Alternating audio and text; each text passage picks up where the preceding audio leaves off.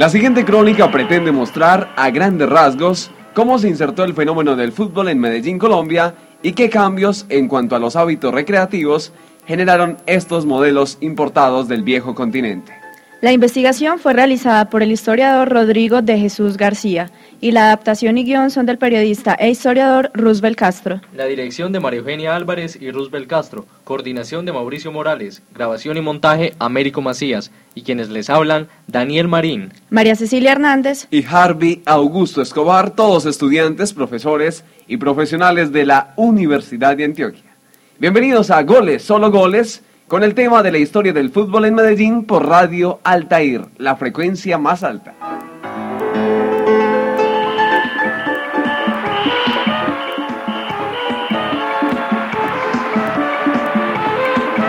La práctica de los deportes en nuestra ciudad surge directamente ligada a los procesos de modernización acelerada experimentados durante las tres primeras décadas del siglo pasado.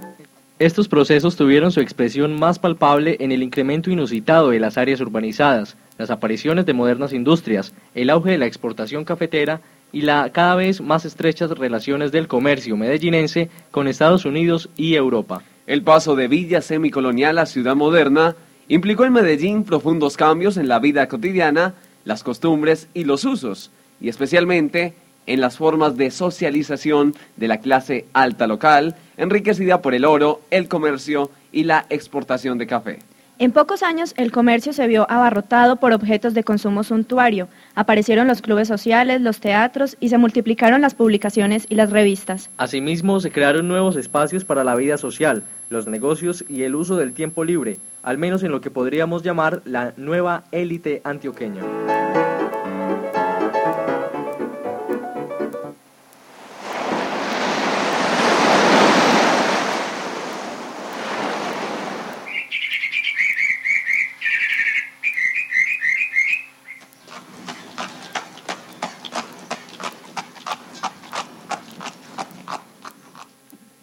Las distracciones de estos sectores privilegiados de la sociedad local hasta entonces se limitaban a cabalgatas, paseos a fincas circundantes y baños dominicales en los balnearios de la quebrada Santa Elena, un pequeño riachuelo que cruza la ciudad de oriente a occidente y desemboca en el río Medellín y taponada y canalizada para darle paso a lo que hoy es la avenida La Playa. Estas actividades recreativas y del uso del tiempo libre revelan una lúdica más asociada a lo rural que a lo urbano.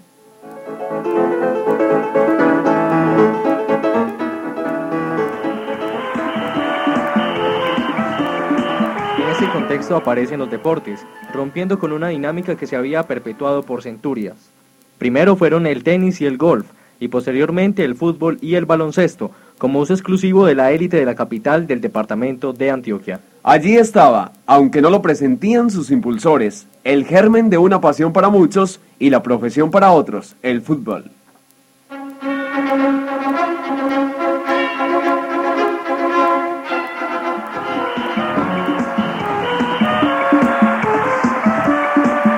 Sí, los miembros de la élite medellinense nunca llegaron a imaginar los alcances y las repercusiones tanto en la vida social como política, económica o cultural que iba a tener esta nueva actividad deportiva en la ciudad. Fue el señor Guillermo Moreno el que, al parecer, trajo el primer balón a Medellín, luego de un viaje realizado al viejo continente. El primer equipo fue el Sporting Football Club, organizado en 1912 por dos comerciantes suizos, Juan Heiniger y Jorge Erzig.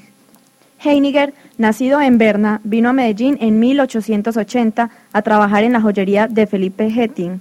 Posteriormente, compró aquel negocio con su cuñado Jorge Bachmann. De otro lado, Jorge Herzig, nacido en Saint-Enier, había venido un año antes de la creación del primer equipo de fútbol, contratado por la casa Beckman y compañía, y después se estableció por cuenta propia en el negocio de la relojería y la joyería. Asimismo, Erzig se había graduado en la Escuela de Cultura Física de París, conocía al dedillo las reglas del fútbol, por lo que además de entrenar al equipo, se desempeñaba como árbitro en muchos partidos.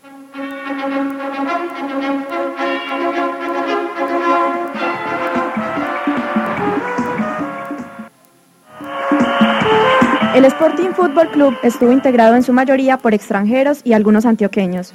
Entre los extranjeros habían ingleses, franceses y suizos, y se desempeñaban como comerciantes, comisionistas y representantes de casas exportadoras o de empresas manufactureras de sus países respectivos.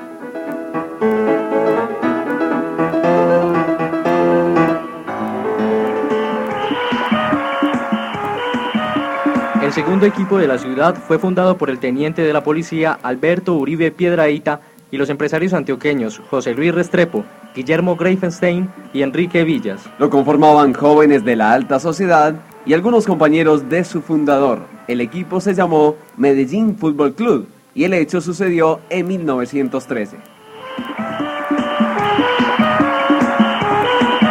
Los primeros encuentros futboleros de aquellos años fueron entre estos dos equipos y se realizaban en un terreno ubicado al nororiente de la ciudad denominado Cancha de los Belgas, amenizados por ruidosas bandas de música. En ese lugar funciona hoy el Hospital San Vicente de Paul, justo al pie de la estación Hospital de nuestro tren metropolitano. Estos primeros equipos funcionaron en forma de clubes y por lo tanto se convirtieron en un importante espacio de socialización alrededor de los cuales se desarrollaban otras iniciativas y actividades no deportivas.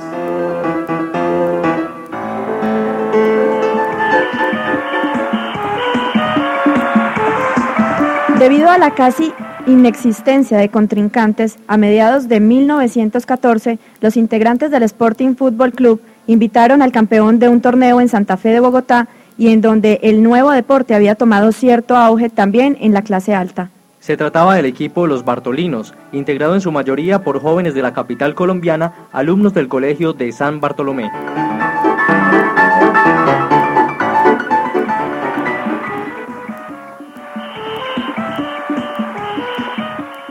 El entusiasmo por la práctica del fútbol había contagiado a los sacerdotes jesuitas, directores de los colegios donde se educaba y hoy se educa a los hijos de la élite de nuestro país.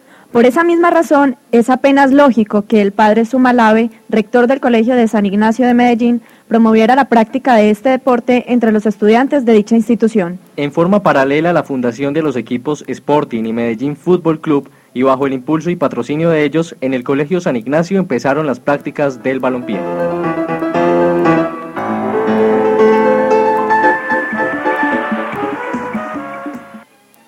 La escasez de campos apropiados para la práctica del exclusivo deporte condujo a que los equipos e instituciones en donde había tomado fuerza el balompié adquirieran terrenos y los adecuaran para tal propósito.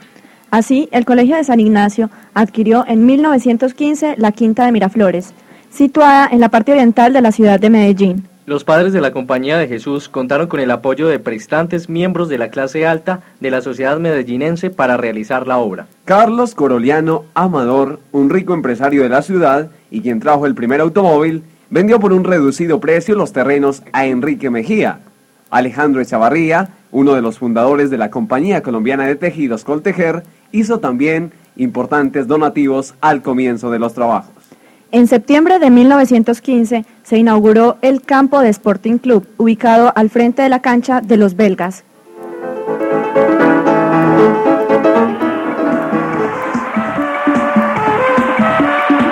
En la década de los 20 el fútbol perdió ese carácter elitista y de pocos privilegiados y comenzó a ser practicado en los barrios populares.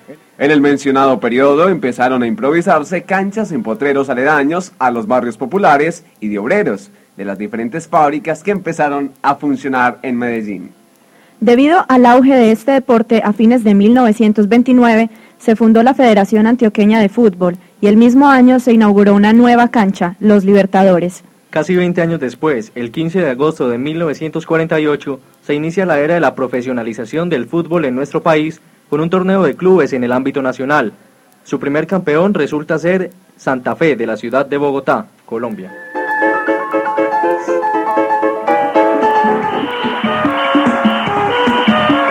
Pero eso será otra historia para contar. Hasta la próxima en su programa Goles Solo Goles. Hoy con el tema de la historia del fútbol en Medellín, Colombia. Por Radio Altair, la frecuencia más alta.